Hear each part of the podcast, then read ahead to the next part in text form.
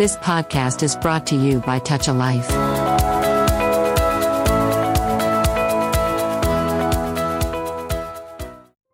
Hi అండి అందరికీ నమస్కారం. టచ్ లైఫ్ ఫార్ టాల్ రేడియోకి స్వాగతం. నేను మీ రేడియో హోస్ట్ కమల్. మనమున్నాము టాల్ టాకీస్లో ప్రతి వారం చెప్పుకున్నట్టుగా ఈరోజు కూడా ఒక అలనాటి క్లాసిక్ గురించిన సినిమా కథ అలాగే తెరవెనుక విశేషాలు ఈరోజు తెలుసుకుందాం. ఈ సినిమా ఏంటంటే కొంతమంది నేను నామిని సుబ్రహ్మణ్యం నాయుడు గారి కథలు చదువుతున్నప్పుడు అందులో ఒకటి ఉంటుంది. నామిని గారిని ఇంకొద్దు చివరి కొడుకు కనొద్దు అనుకున్న తర్వాత ఆ తల్లిదండ్రులకి పుట్టినటువంటి వాడు నామిని గారు. పది సంవత్సరాల గ్యాప్ ఏమి ఉంటుంది అన్నదమ్ములకు మధ్య. మీకు తెలిసి ఉంటుంది చిత్తూరు జిల్లా రచయిత. ఆయన మిట్టూరుడి పుస్తకం జగత్ ప్రసిద్ధం తెలుగు సాహిత్యంలో తెలియని వాళ్ళు సామాన్యంగా అతి తక్కువ అనమాట ఆయన గురించి ఉదాహరణ. ఎందుకు చెప్పానంటే ఇప్పుడు నేను చెప్పబోయే చిత్రం సగం పిక్చరైజ్ చేసిన తర్వాత నిర్మాతలు ఎవరికైనా చూపిస్తే మంచిది ఒక సీనియర్ డైరెక్టర్ కానీ బిఎన్ రెడ్డి గారికి చూపించారు మీకు తెలుసు కదా బిఎన్ రెడ్డి గారు మల్లీశ్వరి కళాఖండంతో చాలా సుప్రసిద్ధులు. ఆ మల్లీశ్వరి కూడా మనం చెప్పుకున్నాం మల్లీశ్వరి విశేషాలను కూడా. ఆ బిఎన్ రెడ్డి గారికి చూపిస్తే సగం వరకు తీసిన సినిమా ఆయన చూసిన తర్వాత రషస్ పెదవిరిచారట ఈ సినిమా ఆడదు అని. అప్పటికి వీళ్ళకి నిర్మాతలకు రెండవ సినిమా. మొదటి సినిమా పోయింది. రెండవ సినిమా కూడా పోతే పరిస్థితి ఏంటో అర్థం కాక వాళ్ళు సతమతం అయ్యారు. ఏం చేద్దాం? ఒక పెద్ద డైరెక్టర్ తీసేయమన్నారు. మరి హీరోకి వెళ్ళి చెప్పారు పెద్ద డైరెక్టర్ బిఎన్ రెడ్డి గారు ఇలా చూశారండి సగం సినిమా రషెస్. ఆయన పెద్ద విరిచారు ఇది ఆడదు అన్నారు. అంటే ఆ సదరు హీరో ఏమన్నారంటే మరి ఆయన చెప్పిన తర్వాత ఆపేస్తేనే మంచిది కనీసం సగం డబ్బులైనా మిగులుతాయి అని. అంటే డై- పెద్ద డైరెక్టర్ చెప్పిన తర్వాత వీళ్ళు హీరోకి చెప్తే హీరో గారు కూడా వద్దన్నారు. ఇప్పుడు వీళ్ళు ఆపడమే వీళ్ళ ముందున్న తక్షణ కర్తవ్యం. కానీ ఏమనుకున్నారంటే సగం తీసాం కదా ఎట్లాగో పోయిన డబ్బు పోయింది. సరే చూద్దాం ఒక ఎక్స్పెరిమెంటు. ఏమో ఆ పెద్ద డైరెక్టర్ గారు అనుకున్నది దానికంటే ఇది సినిమా మంచిగా పోద్దేమో అని ఒక ఆలోచన చేసి మళ్ళీ హీరో గారి దగ్గరికి వచ్చి సరే సార్ ఏదైతే అదైంది తీద్దామని నిర్ణయించుకుంటున్నాం మొత్తం అని అంటే ఆయన ఏ కాలంలో ఉన్నాడో హీరో గారు కానీ సరే ఓకే తీసేయండి అని అన్నారు సినిమాని. అలా వాళ్ళు ఆ సినిమా తీశారు రిలీజ్ అయింది ఆ సినిమా రిలీజ్ అయ్యి ఒక సంచలనం సృష్టించింది. అప్పుడు ఐదు థియేటర్లో శత దినోత్సవం జరుపుకుంది ఆ సినిమా. ఒక అద్భుతమైన పాటలు మ్యూజికల్ హిట్ అయింది ఆ సినిమా? ఇలా వద్దు ఆపేద్దాం అనుకొని మళ్ళీ తీసి పూర్తి చేసిన సినిమా వచ్చింది. ఆ సినిమా రావడం అనేది నిజంగా తెలుగు చలనచిత్రంలో ఒక మలుపని చెప్పను కానీ ఒక గొప్ప సినిమాగా కీర్తి గడించింది ఇంకా నేను ఊరించను ఆ సినిమానే ఆరాధన. అక్కినేని నాగేశ్వరరావు గారు సావిత్రి గారు జంటగా నటించినటువంటి ఆరాధన చిత్ర విశేషాలు ఈ వారం మన టాల్ టాకీస్లో తెలుసుకోబోతున్నాం. ఇందాక చెప్పినట్టు ఆ ఇద్దరు నిర్మాతలు ఎవరనంటే జగపతి ఆర్ట్ పిక్చర్స్ వీరమాచినేని బాబు రాజేంద్ర ప్రసాద్ గారు విబి రాజేంద్ర ప్రసాద్ గారు ఒక ప్రొడ్యూసరు రంగారావు గారు పర్వతనేని రంగారావు గారు వీళ్ళిద్దరూ డైరెక్టర్ వి మధుసూదన్ రావు గారితో తీసినటువంటి ఈ సినిమా కీర్తి గడించింది. అందులో పాట మీకు తెలుసు నా హృదయంలో నిద్రించే చలి. జగపతి ఆర్ట్ పిక్చర్స్ వారు తీసినటువంటి ఆరాధన నిర్మాతలు పర్వతనేని రంగారావు గారు వీరమాచినేని బాబు రాజేంద్ర ప్రసాద్ గారు. ఈయనే జగపతి బాబు గారి తండ్రి అండి రాజేంద్ర ప్రసాద్ గారు. జగపతి ఆర్ట్ పిక్చర్స్ ఇది. సరే ముందు అసలు కథ తెలుసుకుందాం. డాక్టర్ మురళీకృష్ణ అనే పాత్ర కథానాయకుడు ఈయన హౌస్ సర్జన్ చేస్తూ ఉంటాడు ఎంబీబీఎస్ అయిపోయిన తర్వాత ప్రాక్టీస్ చేసేయడానికి ముందు అంటే హౌస్ సర్జన్గా పనిచేయాలన్నమాట. సరే ఈ హౌస్ సర్జన్గా చేస్తూ ఆ ఒక మిషనరీ హాస్పిటల్లో పనిచేస్తూ ఉంటాడు. ఆ ప్రిన్సిపాల్ డాక్టర్ మురళీకృష్ణ అంటే చాలా ఆత్మీయంగా ఉంటారనమాట ఆయన. ఎందుకంటే మురళీకృష్ణ తల్లి లేదు తండ్రి చాలా పేదవాడు. అలాంటి పేదవాడు షావుకారు చలపతిరావు గారి ఇంట్లో ఉంటూ చదువుకుంటూ ఉంటాడనమాట ఆయన ఆశ్రయంలో. డాక్టర్ మురళీకృష్ణ ఎందుకు డాక్టర్ వైద్య వృత్తిని ఎంచుకున్నాడంటే వాళ్ళమ్మ చిన్నప్పుడు మందులు లేక ఆ వైద్యం చేయించలేక చనిపోతుంది. అంటే పేదవాళ్ళకి ఈ రోజుకి పంతొమ్మిది వందల అరవై రెండులో ఈ చిత్రం రిలీజ్ అయింది. ఆ కథ ఆ పంతొమ్మిది వందల అరవై రెండు కథ. పంతొమ్మిది వందల అరవై రెండు అంటే ఈ సంవత్సరం రెండు వేల ఇరవై మూడు. అవి ఒక నలభై ఇవి ఒక ఇరవై. దాదాపు అరవై సంవత్సరాల తర్వాత కూడా వైద్యం పేదవాడికి ఇప్పటికీ అందని ద్రాక్షలాగానే ఉంది. సరే కథలోకి వస్తే మురళీకృష్ణ చిన్నప్పుడు వాళ్ళమ్మ వైద్య సహాయం అందక చనిపోతుంది. చనిపోతూ చనిపోతూ తన కన్న కొడుకు ఏమని చెప్తుందంటే నాయన నువ్వు ఏ నాటికైనా ఎట్లా కష్టపడతావో తెలియదు కష్టపడి చదువుకొని డాక్టర్ చదువు. నాలాంటి అభాగ్యులు పేదవాళ్ళకు వైద్యాన్ని చౌకగా అందించిన ఆయన అని చనిపోతుందన్నమాట. సో ఆ యొక్క తల్లి ఆశయాన్ని తన ఆశయంగా తీసుకొని డాక్టర్ మురళీకృష్ణ డాక్టర్ వృత్తి చదువుతాడు. పేదవాడు అష్ట కష్టాలు పడుతూ చదువుతాడు. ప్రస్తుతం మురళీకృష్ణ షావుకారు చలపతిరావు గారి సంరక్షణలో అంటే వాళ్ళ ఇంట్లో ఉంటూ చదువుకుంటాడు. షావుకారు చలపతిరావు గారికి ఒకే ఒక కూతురు ఉంటుంది పేరు సరళ. ఆ అమ్మాయికి డాక్టర్ మురళీకృష్ణ అంటే చాలా ఇష్టం అన్నమాట. కానీ మురళీకృష్ణ మాత్రం ఆమెని చెల్లెలాగానే భావిస్తాడు. ఆమె పట్ల ఎలాంటి అనురాగం కానీ ఉండదు. అంటే వేరే విధంగా. ప్రేయసిగా అనురాగం ఉండదు ఆమెను పెళ్ళి చేసుకోవాలని ఉద్దేశం ఉండదు. కానీ షావుకారు చలపతిరావు గారికి సరళకు మాత్రం అతన్ని పెళ్ళి చేసుకోవాలి పెళ్ళి చేసుకొని అతని అల్లుగులు చేసుకోవాలని ఉంటుంది కానీ ఈయనకు ఉండదు. ఈ మురళీకృష్ణ అంటే మిషనరీస్ హాస్పిటల్ ప్రిన్సిపాల్కి మాత్రం చాలా ఆత్మీయంగా అతన్ని అడుగడుగున ప్రోత్సహిస్తాడు. నువ్వు ఇంగ్లాండ్ వెళ్ళి చదువుకో బాబు నేను నీకు సహాయం చేస్తా నీ పై చదువులకి. ఎండి చదవాలి కదా? నువ్వు పై చదువులకి ఇంగ్లాండ్ వెళ్ళు నీకు ఆర్థిక సహాయం కూడా అందజేస్తా అని ప్రోత్సహిస్తూ ఉంటాడు అనమాట సరే ఒకసారి సరళ వచ్చి అంటుంది సినిమాకి వెళ్దామా? అంటుంది. కానీ నేను హాస్పిటల్లో నాకు పని ఉంది నేను రాలేను. అంటే సరళ చిరాకు పడుతూ వెళ్ళిపోతుంది అనమాట మురళీకృష్ణ ఎలాంటి వ్యక్తి అని అంటే అమ్మాయిలు ఎలాంటి టెంప్టేషన్కి గురి చేసినా సరే ఆయన పనేదో ఆయన చేసుకుంటాడు కానీ ఇంకొకళ్ళ జోలికి వెళ్ళడు. ఒక అమ్మాయికి అలాగే ఆయన గుణపాఠం కూడా చెప్తాడు. ఈ విధంగా మురళీకృష్ణ తన పనేంటో తను సరళేమో మురళీకృష్ణ పెళ్ళి చేసుకోవాలని అతన్ని అభిమానం పొందాలని ప్రయత్నం చేస్తుంటుంది. కానీ ఎలాంటి పట్టించుకోడు. మురళీకృష్ణ ఇంగ్లాండ్ వెళ్ళే ప్రయత్నాల్లో ఉంటాడు. సరే తండ్రికి ఉత్తరం రాస్తాడు. ఏమనంటే ఇంగ్లాండ్ వెళ్ళడానికి నేను ఏర్పాట్లు చేసుకున్నాను. కొద్ది రోజుల్లో ఇంగ్లాండ్కి సంబంధించిన టికెట్ రావచ్చు నాన్న. ఆ లోపల నేను ఇంటికి వచ్చి మిమ్మల్ని ఒకసారి కలుసుకుంటాను. మీ ఆశీర్వాదం తీసుకుంటాను అని. కొడుకు ఇంగ్లాండ్ వెళ్ళి చదువుకుంటున్నాడు. లండన్ వెళ్ళి చదువుకుంటున్నానని ఆ పేద తండ్రి చాలా ఆనందపడతాడు. సరే ఈ విధంగా సాగుతుంటే ఒకరోజు అన అకస్మాత్తుగా అనురాధ అనే అమ్మాయిని ఆ అమ్మాయి కూడా డాక్టర్ చదువుతుంటుంది మురళీకృష్ణ కంటే జూనియర్.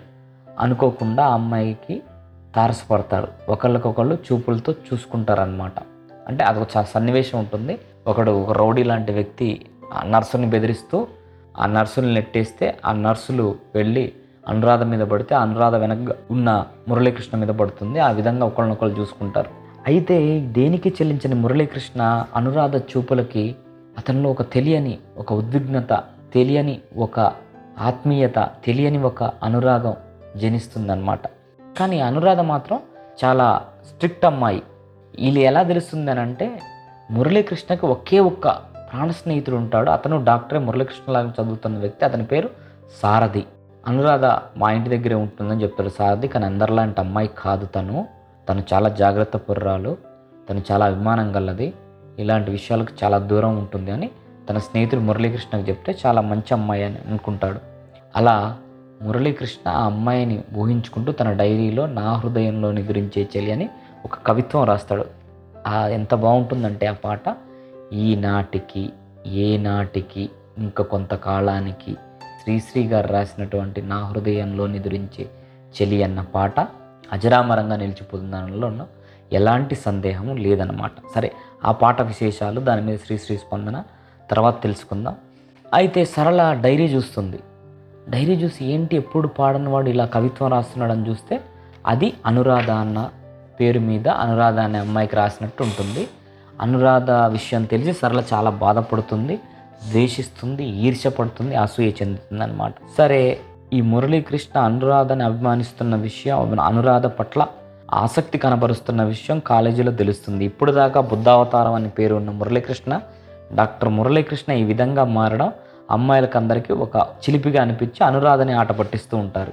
ఏమైంది? వచ్చాడా మీ మురళీకృష్ణ? ఇట్లాంటివి మాటలతో చులకన చేస్తూ మాట్లాడుతుంటే అనురాధకి అనురాధకు ఒకసారి అకస్మాత్తుగా ఒక ఉత్తరం వస్తుంది. ఏంటంటే ఆ ఉత్తరంలో నా హృదయంలో నిద్రించే చెలి అనే కవిత ఉంటుంది. అనురాధ అప్పుడు దాకా తట్టుకోలేకపోతుంది. ఈ పక్క వాళ్ళ అరుపులు కేరింతలు వాళ్ళ అసూయ ద్వేషం అంతా కలగలిసి అల్లరి చేయడం ఇంకా తట్టుకోలేక డైరెక్ట్గా తీసుకెళ్ళి ప్రిన్సిపాల్కి చెప్తుందనమాట ఈ విధంగా నాకు పోస్ట్ వచ్చింది. అందులో మురళీకృష్ణ రాసినటువంటి కవిత్వం ఉంది అని. ప్రిన్సిపాల్ ఆ మెడికల్ కాలేజీ ప్రిన్సిపాల్కి ఎంతో అభిమానం. మురళీకృష్ణ అంటే కానీ ఇలా అమ్మాయిల్ని ఏడిపిస్తాడని తెలిసి మురళీకృష్ణ పిలుస్తాడు. పిలిచి ఏంటి ఇది అని అంటే ఆ ఉత్తరం నీదేనా? అంటే ఇది రాసింది నేనే కానీ ఇది పోస్ట్ చేసింది నే అతని కాదు. సరళ పోస్ట్ చేస్తుంది కానీ ఆ విషయం చెప్పడు. చెప్పినా ఇప్పుడు అది కరెక్ట్ కాదు. అప్పుడు ఏం చేస్తాడంటే ఇంగ్లాండ్కి వచ్చిన టికెట్ ఇతను ఇంగ్లాండ్ వెళ్ళి చదువుకోవాల్సిన ఆ పేపర్స్ అన్నింటినీ చించవతల అవతల బారేస్తాడు నువ్వు ఇలాంటి వాడు అనుకోలేదు. నువ్వు ఇలాంటి అమ్మాయిల వ్యామోహంలో పడితే నువ్వు చదువు ఏం చదువుతావు అని చించేస్తాడు. పాపం మురళీకృష్ణ తన జీవిత ధ్యేయానికి భంగం కలిగిందని చాలా బాధపడుతూ దుఃఖిస్తాడు. అనురాధ కూడా ఇంత దూరం వస్తుంది అనుకోలేదు ఆ అమ్మాయి కూడా చాలా బాధపడుతుంది అనమాట ఇలా జరిగింది ఏమిటి అని. ఇంకా మురళీకృష్ణ అక్కడ చెప్పుకోవడానికి ఏమీ లేదు అని ప్రిన్సిపల్ గారికి నమస్కారం పెట్టి అనురాధ పిలుస్తున్నా పట్టించుకోకుండా వెళ్తాడు. అప్పుడు అనురాధ వెనక్గా వచ్చి అడుగుతుంది ఇట్లా జరుగుతుంది అనుకోలేదు అని అంటే జరిగింది ఏదో జరిగిపోయిందండి. కానీ ఆ ఉత్తరం రాసింది నేనైనా ఆ ఉత్తరంలో ఉన్న భావం మాత్రం నిజం మిగతాది మీకు చేరడం అంతా అబద్ధం కావచ్చు కానీ ఆ ఉత్తరంలో ఉన్న విషయాలు మాత్రం నిజంగా నిజం అంటే తను చెప్పకనే చెప్తాడు నా హృదయంలో నువ్వు ఉన్నావు అన్న విషయాన్ని. కానీ బాధపడుతూ వెళ్ళిపోతాడు. బాధపడుతూ ఇంటికి వెళ్తాడు కదా అంటే ఇంటికంటే షావుకారు చలపతిరావు గారి ఇంటికి. ఇంకా వాళ్ళ ఇంట్లోంచి బయటకు వచ్చేస్తాడు సరళ అడుగుతుంది ఏంటి అని అంటే సరళ నిన్ను ఏ రోజు కూడా నేను అలాంటి దృష్టితో చూడలే పెళ్ళి చేసుకుందాము మీ ఆస్తికి వారసుని అవుదామని కానీ క్షమించు నేను తెలిసో తెలియకో నీలో ఆశలు పెంచానేమో కానీ ఒకటి మాత్రం గుర్తుంచుకో సరళ మీరు చేసిన సహాయాన్ని నేను జీవితాంతం మర్చిపోను అని. పాపం సరళ కూడా బాధపడుతుంది. అయ్యో డైరీలో పేపర్ చింపి పోస్ట్ చేయటం వల్ల ఈ విధంగా జరిగిందా అని. సరే ఇంటికి వెళ్తాడు పాపం తండ్రి కూడా బాధపడతాడు. ఏంటి నీ చదువు నీ ధ్యేయం అంతా ఇలా మధ్యలో అర్ధాంతరంగా ఆపివేయవలసి వచ్చింది అని. కథ ఇక్కడ కట్ చేస్తే ఆ ఊరిలో అంటే మురళీకృష్ణ సొంత ఊరు గ్రామంలో లంగరు చిన్నలింగయ్య అనే ఒక మూతుబరి రైతు ఉంటాడు. ఆ రైతుకి ఒకే ఒక కూతురు ఉంటుంది ఆ కూతురు ఎవరు అని అంటే లక్ష్మి. లక్ష్మి పల్లెటూరులో పెరగటం వల్ల ఇక పల్లెటూరు బయతులాగా అంటే మాట తీరు నడక తీరు వ్యక్తిత్వ తీరు అన్నీ కూడా పల్లెటూరు బయతులాగా ఉంటాయి. లంగరు చిన్నలింగయ్య ఎవరు అని అంటే అనురాధ ఉంది కదా అనురాధకు చుట్టం అనమాట వరుసకు అనురాధ కూతురు వరుస అవుతుంది. సరే లంగరు చిన్నలింగయ్యకి ఒక దూరంగా వేలు విడిచిన ఒక అల్లుడు ఉంటాడు అతని పేరు యోగానందం. ఈ యోగానందం ఏం చేస్తాడంటే తన మరదలు లక్ష్మిని పెళ్ళి చేసుకోవాలని ప్రయత్నం చేస్తాడు కానీ ఆ చిన్నలింగయ్య గారు ఈ యోగానందం అంటే చాలా చిన్న చూపు అంత బడాయి మాటలు లేని సొల్లు కబుర్లు చెప్తూ ఉంటాడని చెప్పేసి అతన్ని దూరం పెడతాడు. కానీ లక్ష్మి పెళ్ళి చేసుకోవాలని యోగానందం ఉంటుంది ఈ యోగానందం ఎక్కడ ఉంటాడంటే పట్నంలో చెన్నైలో. ఈ కథ అంతా చెన్నైలో జరుగుతుంది. చెన్నైలో ఉంటాడనమాట సరే ఈ లంగర్ చిన్నలింగయ్య దగ్గరికి మురళీకృష్ణ తండ్రి వస్తాడు. వచ్చి ఇట్లా మా బాబు ఇంగ్లాండ్ వెళ్ళాలండి. లండన్ వెళ్ళి చదువుకోవాలి. మీరు సహాయం చేయాలి. ఆ డబ్బులు అని అంటే నేను సహాయం చేస్తా కాకపోతే ఒక కండిషన్ మీద మీ కొడుకు డాక్టర్ చదువుతాడు కదా అతను నా కూతుర్ని పెళ్ళి చేసుకోవాలి. పెళ్ళి చేసుకుంటే ఆ చదువు మొత్తం నేను చదివిస్తానని లంగర్ చిన్నలింగయ్య మాటిస్తాడు. అంటే కండిషన్ పెడతాడు. ఇంక కొడుకు ఎట్లయినా చదువుకోవడం ఇప్పుడు తండ్రికి కావాల్సిన విషయం. సరే అని మురళీకృష్ణ తండ్రి మాటిస్తే ఆ డబ్బు కావాల్సిన డబ్బు చిన్నలింగయ్య గారు మురళీకృష్ణకి అందజేస్తాడు. ఆ డబ్బుతోని మురళీకృష్ణ లండన్ బయలుదేరి వెళ్తాడు. పాపం ఇక్కడ అనురాధ బాధపడుతుంది. తన వల్లనే దూరమైంది చదువు అని తన నగలన్నీ తీసి సారథికిస్తుంది. సారథి అంటే తెలుసు కదా ప్రాణమిత్రుడు. సారథికిస్తే ఆ సారథి నగలు తీసుకొని ఊరెళ్తాడు. ఊరెళ్తే ఆయనకు ఆ విషయం తెలుస్తుంది. ఏంటి? అప్పటికే బొంబాయి వెళ్ళిపోయాడు. సరే బొంబాయి నుంచి ఫ్లైట్లో వెళ్ళిపోయాడు అన్న విషయం తెలిసి సారథి చాలా సంతోషిస్తాడు. ఎలా అయితే ఏమి లేండి మురళీకృష్ణ పై చదువులకు వెళ్ళడం నాకు చాలా సంతోషంగా ఉంది. మురళీకృష్ణ బాగుపడి వృద్ధిలోకి వస్తే సంతోషించే వాళ్ళ మొదటిలో నేను ఉంటానని చెప్తే తండ్రి కూడా చాలా సంతోషిస్తాడు. అవునా బాబు? మీరిద్దరంత ప్రాణ స్నేహితులు అని సరే ఈ విషయం అనురాధకు కూడా తెలుస్తుంది. అనురాధ కూడా సంతోషపడుతుంది అనమాట మురళీకృష్ణ లండన్ వెళ్ళాడు కానీ వెళ్ళగానే అనురాధకు ఉత్తరం రాశాడు. ఏంటి అని అంటే నేను ఇట్లా వెళ్ళా. కానీ అంటే అనురాధ అంటే అనురాగం ఉంది కదా. ఏదో పొరపాటు జరిగి ఆ ప్రిన్సిపల్ వెళ్ళగొట్టాడు కానీ ప్రేమించిన అమ్మాయి కాబట్టి అనురాధ అంటే అనురాగం ఉంది. సో అనురాధ కూడా ఉత్తరానికి రిప్లై ఇస్తుంది. ఇద్దరు ఆ విధంగా ఒకళ్ళనొకళ్ళు అర్థం చేసుకుంటారు. ఒకళ్ళొకళ్ళ మీద అనురాగం పెంపొందించుకుంటారు. సడన్గా ఒక రోజు లంగరు చిన్నలింగయ్య తన కూతురుని తీసుకొని పట్నం వస్తాడు. తన కూతురు కాబోయే భర్త డాక్టర్. రేపొద్దున పొద్దున అతను లండన్ నుంచి తిరిగి వచ్చిన తర్వాత ఈ అమ్మాయి పల్లెటూరు బయటలాగా ఉంటే బాగోదు అతను అసహించుకుంటాడని ఆ అమ్మాయికి పట్నం పోకడ? ఒక డాక్టర్కు భార్యగా మలచాలి ఆ అమ్మాయికి ఇంగ్లీష్ నేర్పియాలి కట్టు బొట్టు అన్నీ మార్చాలన్న ఉద్దేశంతో పట్నం వస్తాడు. ఎక్కడికి వస్తాడు? అనురాధ దగ్గరికి వస్తాడనమాట ఎందుకంటే దూరపు చుట్టం అని చెప్పాను కదా బాబాయ్ వరుస. ఏమో కూతురు వరుస కాబట్టి వస్తాడు. వస్తే ఆ అనురాధకు అసలు విషయం తెలుస్తుంది. ఏమిటి? మురళీకృష్ణ చదువుకోవడానికి సహాయం చేసింది తన బాబాయే అని దానికి ప్రతిఫలంగా తన చెల్లెలు లక్ష్మిని మురళీకృష్ణ పెళ్ళి చేసుకోవాలని. ఇంకేం చేస్తుంది అని అంటే మురళీకృష్ణకు దూరం జరుగుతుంది. దూరం జరిగి ఇంకా అసలు విషయం తెలుస్తుంది అక్కినే నాగేశ్వరరావు కూడా. సరే ఇది తను చదువుకోవటం ముఖ్యం తను చదువుకోవడం డబ్బులు ఇచ్చింది కాబట్టి ఆ అమ్మాయిని పెళ్ళి చేసుకోవడం ముఖ్యమని లక్ష్మిని కాబోయే భార్యగా అంగీకరించి లక్ష్మికి ఉత్తరం రాస్తాడు. కానీ లక్ష్మి ఎట్లాంటిదంటే యోగానందం ఉంటాడుగా తన బావ యోగానందం పట్టణంలోనే ఉంటాడు. తన బా భావ యోగానందం పట్ల ఆసక్తి కనబరుస్తుంది అతనితో తిరుగుతుంది. అతను కూడా ఈ అమ్మాయిని మోడర్నైజ్ చేస్తానన్న మొత్తం ప్రేమ కలాపాలు సాగిస్తూ ఉంటాడు. ఈ తండ్రి చిన్నలింగయ్య మాత్రం తన కూతురు అన్నీ నేర్చుకుంటుంది అన్న భ్రమలో ఉంటాడనమాట కథ ఈ విధంగా సాగుతుంటే లక్ష్మికి వచ్చిన ఉత్తరాన్ని మరి మురళీకృష్ణ డాక్టరు కవితాత్మకంగా ఉత్తరం రాస్తే అది లక్ష్మికి అర్థం కాదు. అక్క అక్క నువ్వు రిప్లై రాయక్క మా ఆయనకనంటే ఫస్ట్ వద్దనుకుంటుంది కానీ చెల్లెలు ప్రోద్బలంతో ఉత్తరం రాస్తుంది. సరే దీన్ని నీ చేతిరాతతో ఫెయిర్ చెయ్యి అని చెప్తే ఆ లక్ష్మికి అంత తీరిక ఉండదు. తను యోగానందంతో చట్టాపట్టాలు వేసుకొని తిరుగుతూ ఉత్తరం అట్లనే పోస్ట్ చేసి పంపిస్తే ఇప్పుడు లక్ష్మి పేరు మీద అనురాధతో మురళీకృష్ణ ఉత్తర ప్రత్యుత్తరాలు జరుపుతూ ఉంటాడు అనమాట సేమ్ ఒకే లెవెల్ కదా డాక్టర్ డాక్టర్ కదా. వాళ్ళ ఐడియాలజీ ఒకే రకంగా ఉండి తనకు మంచి భార్య దొరికింది కాబోయే భార్య దొరికింది అని అతను అడ్జస్ట్ అవుతాడు. మురళీకృష్ణకు కూడా ఈ అనురాధ ఇట్లా ఉత్తరం రాస్తుంది. కానీ తనకు ఎక్కడో తప్పేమో చెల్లెలు కానీ అనుకుంటుంది కానీ సరేలే రేపు పొద్దున తన చెల్లెలకి పెళ్ళి చేసుకోవడానికే కదా ఇదంతా అని తను కూడా ఓర్పు వహించి ఉత్తరం రాస్తుందనమాట అయితే లండన్లో అనుకోని ప్రమాదం జరిగి మురళీకృష్ణ కళ్ళు పోతాయి. ల్యాబ్లో ఉండగా పరధ్యానంగా ఉంటాడు. ల్యాబ్లో అతని కళ్ళు పోతాయి. కళ్ళు పోయిన విషయం ఇక్కడ ఇండియాలో ఉన్నటువంటి సారథి ద్వారా అనురాధకి లంగర్ చినలింగయ్యకి లక్ష్మికి తెలుస్తుంది.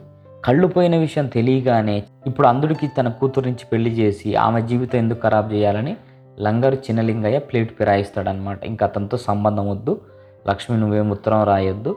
ఆల్రెడీ లక్ష్మి ఉత్తరం రాయదు. మురళీకృష్ణ అంటే అనురాగం లేదు కాబట్టి లక్ష్మికి పెద్ద బాధపడదు తన భావయోగానందంతో యథావిధిగా ఆమె తిరుగుతూ ఉంటుంది. చట్టాపట్టాలు ప్రేమ కలాపాలు హ్యాపీగా పాటలు ఊటీలు అన్నీ జ- జరుగుతూ ఉంటాయి. సో పాపం అతను ఇండియాకు వచ్చేస్తే ఇండియాలో అతను రిసీవ్ చేసుకోవడానికి ఎవరు రారు. చిన్నలింగయ్య రాడు. అప్పుడు అనురాధే వెళ్ళి అతని దగ్గరుండి తీసుకొని వచ్చి అన్ని సపర్యలు చేస్తుంది. గుడ్డివాడు కదా అందులో అనురాధతో ఎక్కువ అతనికి సాన్నిహిత్యం లేదు. కలుసుకోలే వాళ్ళు కలుసుకుంది కూడా అతి కొద్దిసారే. కాబట్టి తన పేరు లక్ష్మి అని చెప్తుందనమాట సరే వీళ్ళిద్దరూ స్పర్శలతో దగ్గరవుతారు. లక్ష్మి అనే భావనలో మురళీకృష్ణ ఉంటాడు. కానీ అనురాధ దగ్గర తన స్పర్శ అది తెలుస్తుందనమాట ఒకసారి అంటాడు లక్ష్మి నువ్వు నాకు కనపడకపోయినా నేను కళ్ళు మూసుకుని కూడా నీ స్పర్శ ద్వారా నువ్వెవరో నేను కనిపెట్టగలను అని. అనురాధ కూడా చాలా ఆరాధనగా అందుకని ఈ సినిమా పేరు ఆరాధన చాలా ఆరాధనగా తను ప్రేమించిన మురళీకృష్ణకు సేవ చేస్తూ ఉంటుంది. అయితే ఒకనాడు పేపర్లో ఒక ప్రకటన వస్తుందన్నమాట. ఎవరు ఆ ప్రకటన ఇచ్చింది అని అంటే ప్రిన్సిపల్. ఆయన కంటి డాక్టర్ కంటి స్పెషలిస్ట్ అనమాట సరే సారథి అనురాధ కలిసి వెళ్ళి చెన్నైలో ఉన్నటువంటి అంటే దగ్గర అదే ఊర్లో ఉన్నటువంటి ప్రిన్సిపల్ గారిని కలిసి అసలు ఏం జరిగింది మొత్తం వివరిస్తారు. ఇప్పుడు మురళీకృష్ణ పరిస్థితి గుడ్డివాడనంటే అతనికి ఆపరేషన్ చేసి మీరు కళ్ళు తెప్పించాలంటే తప్పకుండా తెప్పిస్తానే ప్రయత్నం చేస్తాడు. సరే ఆపరేషన్ జరుగుతుంది. మురళీకృష్ణకి కొద్ది కొద్ది రోజుల్లో కట్లు విప్పితే అతనికి కంటి చూపు వస్తుంది. కథ ఇక్కడ ఒక మలుపు తీసుకుంటుంది. ఏమిటి అని అంటే చిన్నలింగయ్య అంధుడు అని చెప్పేసి మురళీకృష్ణ సంబంధం తన కూతురుకు వద్దంటాడు కదా ఇప్పుడు మళ్ళీ కళ్ళు వస్తున్నాయి మళ్ళీ అతను డాక్టర్ అవుతాడు మళ్ళీ అతని ప్రాక్టీస్ కొనసాగుతుంది మళ్ళీ అతని హోదా తిరిగి వస్తుందని లక్ష్మిని ఇచ్చిపోయి మళ్ళీ పెళ్ళి చేయడానికి సిద్ధపడతాడు. అయితే అప్పటికి అనురాధ సేవ చేస్తుంది కాబట్టి నువ్వు వరలో వేసుకున్నావా నా అల్లుడిని అది ఇది అని తిడతాడు. సరే లక్ష్మి మీ నాన్న ఇట్లా అంటున్నాడు నువ్వు వెళ్ళి అతని కళ్ళు తెరిచే సమయానికి కళ్ళకెదురుగా నువ్వు కనపడంటే నాకేం సంబంధం? అతను నువ్వు ప్రేమించావు నువ్వు ఉత్తరాలు రాసావు నీకు అనురాగం ఉంది అతను అంటే అసలు అతను నీ వల్లనే అతనికి ఇంగ్లాండ్ వెళ్ళే అవకాశం పోయి నేను మా నాకు చుట్టరికం కలిసింది. అసలు నాకేం సంబంధం లేదు అంటుంది. పాపం అమ్మాయి లక్ష్మి ఏమో ఈ విధంగా పెడసరంగా మాట్లాడుతుంది. ఇక్కడేమో చిన్నలింగయ్యేమో నువ్వు వాళ్ళలో వేసుకున్నామని ప్రయత్నం చేస్తావు అని ఆమెను దూషిస్తే అప్పుడు అనురాధ అసలు విషయం చెప్తుంది. నేను రాను నేను కనపడను నీ కూతురుని తీసుకురానంటే. ఆ కూతురు ఎక్కడుంది? లేదు. యోగానందం పెళ్ళి చేసుకునే ప్రయత్నంలో ఉంటే సారథి ఈ చిన్నలింగయ్య వెళ్ళి ఆ లక్ష్మిని పట్టుకొని వస్తారనమాట మురళీకృష్ణ కళ్ళు తెరుస్తాడు. కళ్ళు తెరిచి చూస్తే ఎదురుగా లక్ష్మి నిజమైన లక్ష్మి కనపడుతుంది. అనురాధ పక్కకి వెళ్ళిపోతుంది లక్ష్మి దగ్గరికి రా అంటే దగ్గరికి తీసుకొని చేయి పట్టుకోగానే స్పర్శ అది కాదు. ఎవరు నువ్వు? నువ్వు కాదు లక్ష్మి అని అంటాడు. లక్ష్మి నువ్వు కాదనగానే నేనే లక్ష్మిని అంటుంది. నా పేరు లక్ష్మి అంటుంది. కానీ ఆ ఎన్ని రోజులు నీకు సేవ చేసింది అనురాధ గారిని లక్ష్మి అవన్నీ చెప్పదు. నా పేరైతే లక్ష్మి అంటే లేదు లేదని నేను గట్టిగా అరిచి ఒక రకమైనటువంటి మెంటల్ సిచ్యువేషన్లో మళ్ళీ కళ్ళు పోతాయి. అనురాధ అనురాధ నువ్వు తొందర రామ్మ లేకపోతే అతనికి మళ్ళీ ఇక శాశ్వత అంధత్వం వచ్చే అవకాశం ఉంది అని అంటే తర్వాత ఆ అనురాధ వచ్చి దగ్గరికి వస్తే కళ్ళు మూసుకొని పట్టుకుంటే అనురాధ. ఇతను చూస్తే నిజంగా అప్పుడప్పుడు ప్రేమించిన అనురాధ. నువ్వైనా నాకు ఇన్ని రోజులు సేవ చేసింది. గుడ్డివాడిని ప్రపంచం అంతా వద్దనుకుంటే నువ్వా కావాలనుకుంది నువ్వా సేవ చేసింది అని అప్పుడు వాళ్ళిద్దరూ ఒకటవుతడంతో కథ ముగుస్తుంది. నిజంగా ఎంత మంచి కథ అంటే ఈ కాలంలో ఇలాంటి కథ వస్తే ప్రేక్షకులు ఎత్తిన పెట్టుకోరా? ఇంత గొప్ప కథ. అందుకని ఈ రోజుకి ఈ ఆరాధన అనేది చాలా ఆ రోజు ప్రేక్షకులకే కాదు ఈ రోజు కూడా అంటే మనం ప్రేమిస్తాం ఒక వ్యక్తిని ఆరాధిస్తాం అభిమానిస్తాం ప్రాణమిస్తాం. కానీ ఆ వ్యక్తి అప్పుడున్న పొజిషన్లో నుంచి ఒక్క మెట్టు దిగట్టేనో లేదా ఏదన్నా వైకల్యం ఉంటేనో ఆ వ్యక్తిని వద్దనుకుంటాం సమాజం వద్దనుకుంటుంది. భార్యగా వస్తే అమ్మ ఇప్పుడు తెలిసింది కాబట్టి మంచి పని అయింది కళ్ళు పోయినాయి అదే పెళ్ళైన తర్వాత పో- పోతే చావాల్సి వచ్చేది లేదా పెళ్ళైన తర్వాత. ఇంకా పిల్లలు కాలేదు. పిల్లలు అయి ఉంటే మనం చేసా.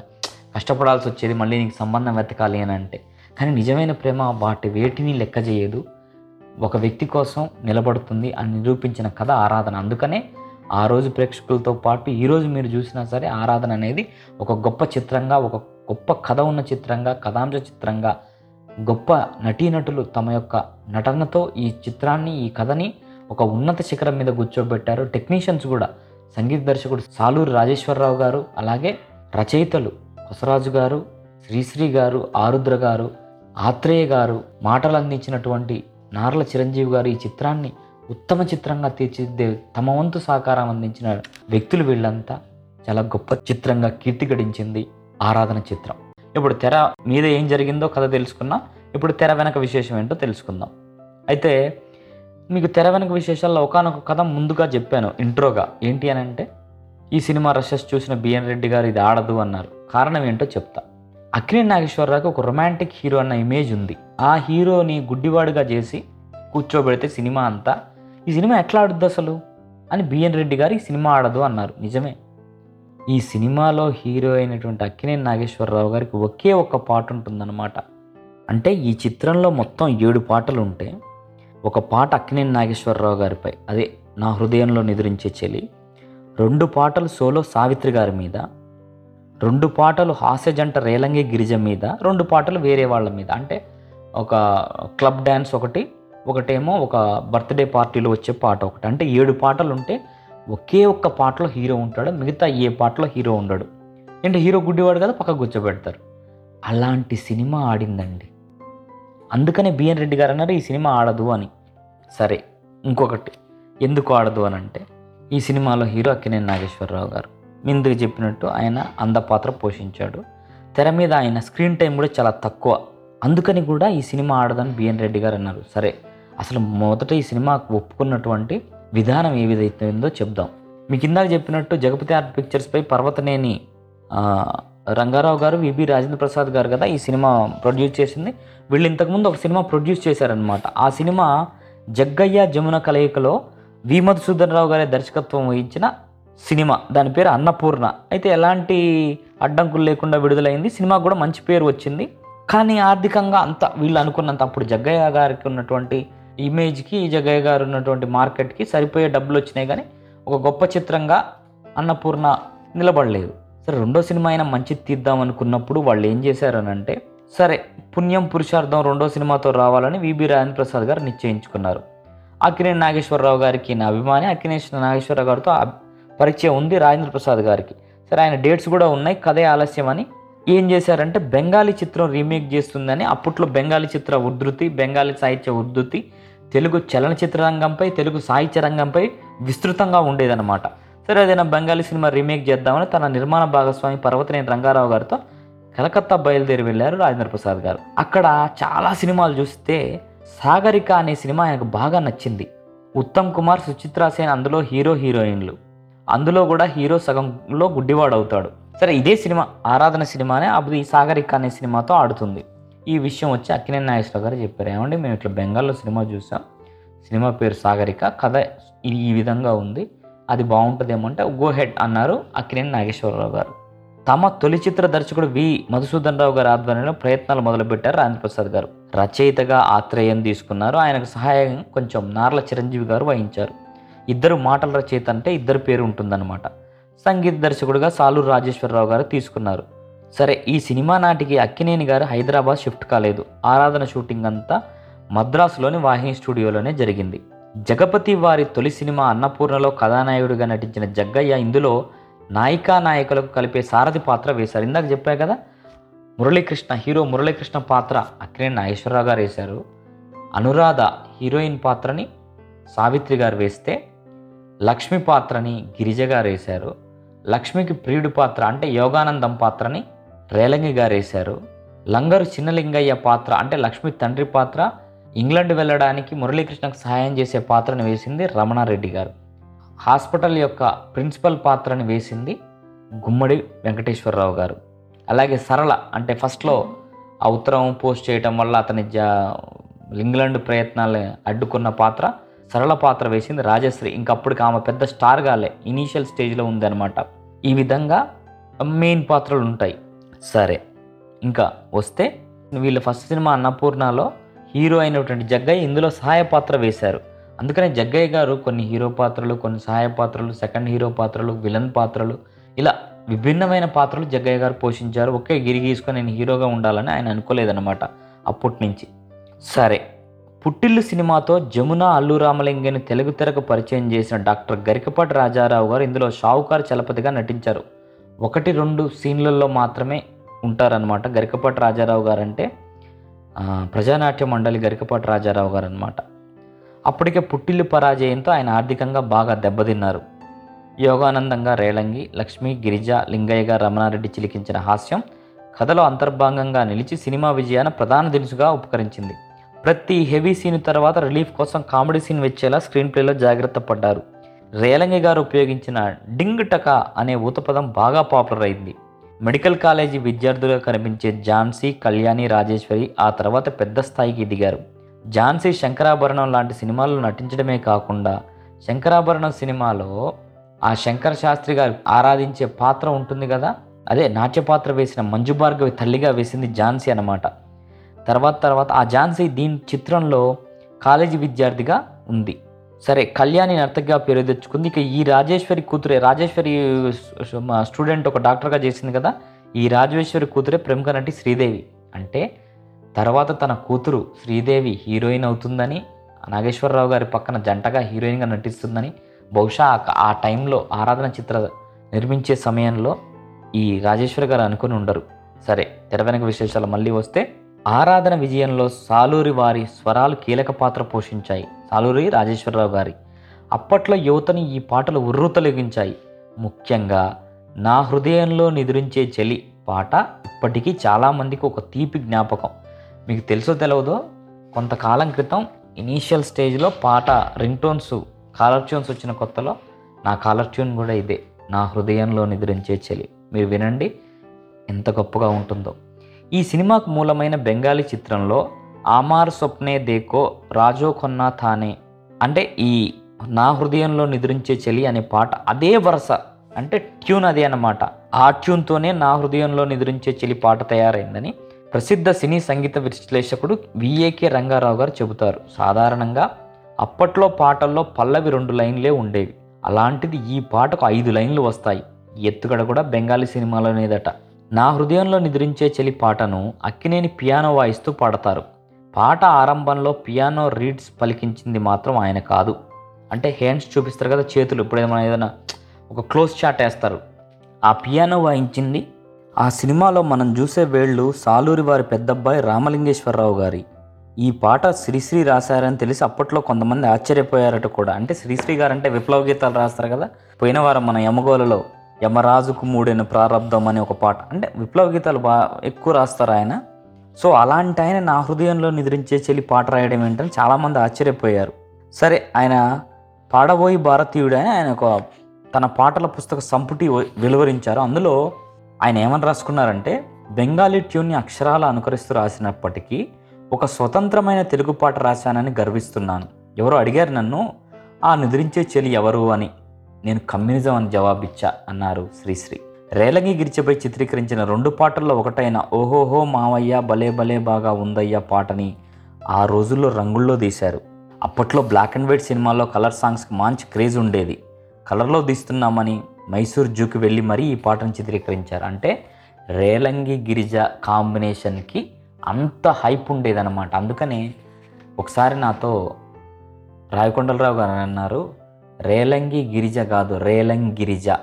రేలంగిలో చివరక్షరం గీ గిరిజలో మొదటక్షరం గీ కదా ఆ కలిపి రేలంగిరిజ అని అన్నారనమాట సరే మళ్ళీ సినిమా సగం పూర్తయ్యాక తన భాగస్వామి రంగారావు సలహా మేరకు బిఎన్ రెడ్డి తదితరులకు చూపించారు కదా ఆ విషయం అలా జరుగుతున్నప్పుడు తర్వాత ఏమైంది అని అంటే ఇదే సినిమాకి రెండు లక్షలు ఖర్చు అయింది మొత్తం. వద్దన తర్వాత తీసిన తర్వాత. అక్కినేని గారికి పాతిక వేలు సావిత్రి గారికి పదిహేను వేలు జగ్గయ్య గారికి ఐదు వేలు పారితోషికంగా ఇచ్చారు. నిర్మాతలు మార్వాడి వాడి దగ్గర తీసుకున్న అరవై వేలు అప్పు చేసి సినిమా పూర్తి చేయవలసి వచ్చింది.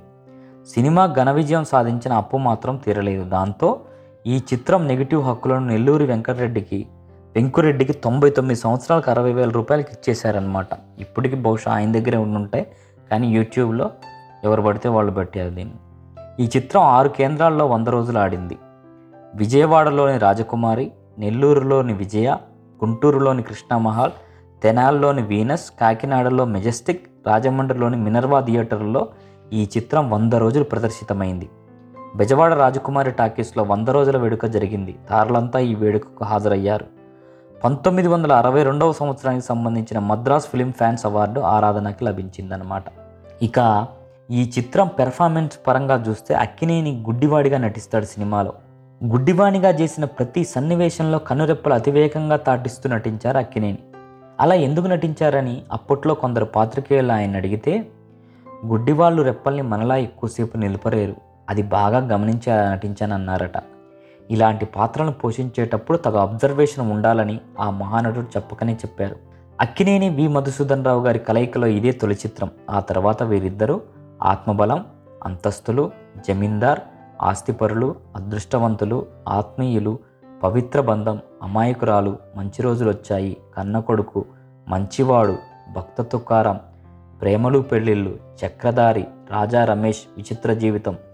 తదితర చిత్రాల్లో చేసి తెలుగు సినిమా చరిత్రలో గ్రేటెస్ట్ కాంబినేషన్స్లో ఒకటిగా నిలిచిపోయారు అక్కినేని నాగేశ్వరరావు గారు వి మధుసూదన్ రావు గారు. సరే ఇప్పుడు పాటలు ఎవరెవరు రాశారో చూద్దాం. నా హృదయంలో నిద్రించే చలి శ్రీశ్రీ గారు రాశారని చెప్పుకున్నాం నీ చెలిమే నేడే కోరితిని సావిత్రి గారి మీద చిత్రీకరించిన ఈ పాట ఏమంటావో ఏమంటావో బావాని కొసరాజు గారు రాశారు. ఓహోహో మావయ్య పాటని ఆరుద్ర గారు రాశారు. ఆడదాని ఓరచూపులో జగాన ఓడిపోని ధీరుడెవ్వరు ఆరుద్ర గారు రాశారు. నాకు చాలా ఇష్టం అండి. ఆడదాని ఓరచూపులో పాట ఒకటును పడుచుదనం రైలు బండి పోతున్నది పడుచు కందులో అందులో చోటున్నది ఈ రెండు ఆరుద్ర గారు ఎంత అంటే ఇవి ఒక చాలా గొప్ప పాటలు ఇవి. ఎందుకంటే అలాంటి భావాన్ని ఒక పాటలో పొదగడం అనేది ఆరుద్ర గారు చాలా అద్భుతంగా చేశారు. వెన్నెలలో వికాసమే పాటని సుశీల గారు పాడారు. ఇంగ్లీషులోన మ్యారేజ్ని కూడా ఆరుద్ర గారు రాశారనమాట ఇలా ఒక అద్భుతమైన చిత్రం ఆరాధన కొంత అంటే నేను పాటలు చెప్తూ కొంతమంది రచయితల పేర్లు చెప్పలేదు. గీత రచయిత పేరు అక్కడ ఆ ఇన్ఫర్మేషన్ నాకు దొరకలేదు. అయితే ఈ పాటలు రాసింది శ్రీశ్రీ కొసరాజు గారు ఆరుద్ర గారు అనమాట సో మిగతా పాటలు కూడా వాళ్ళే రాసుంటారు. ఇంకో విశేషం ఏంటంటే కొసమెరుపు. ఇందులో ఏడిద నాగేశ్వరరావు గారు అదే శంకరాభరణం చిత్ర నిర్మాతగా అపూర్వ కీర్తి గడించారు పూర్ణోదయ ఆర్ట్ పిక్చర్స్ అధినేత ఏడిద నాగేశ్వరరావు గారు. ఒక చిన్న పాత్ర పోషించారు. ఏంటనంటే లండన్లో కళ్ళు పోతాయి కదా అక్కినేని గారిని ఇండియా తీసుకొచ్చే పాత్ర అనమాట ఏడిద నాగేశ్వరరావు గారు విబి రాజేంద్ర ప్రసాద్ గారికి స్నేహితులు. ఆ విధంగా ఈ చిత్రంలో ఒక చక్కని పాత్ర పోషించారు ఏడిది నాగేశ్వరరావు గారు. తర్వాత ఆయన నటుడిగా ఫస్ట్ ఇండస్ట్రీకి వచ్చిన తర్వాత తర్వాత నిర్మాతగా నిలదొక్కుని అద్భుతమైన చిత్రాలు తీశారు ఏడిది నాగేశ్వరరావు గారు. ఏడిది నాగేశ్వరరావు గారు కె. విశ్వనాథ్ గారి కాంబినేషన్ అజరామరమైందనమాట ఫ్రెండ్స్ ఇవండి ఈరోజు టాల్ టాకీస్లో ఆరాధన చిత్ర సంబంధించిన విశేషాలు. మీరు కూడా వీలైతే ఆరాధన చిత్రాన్ని చూడండి.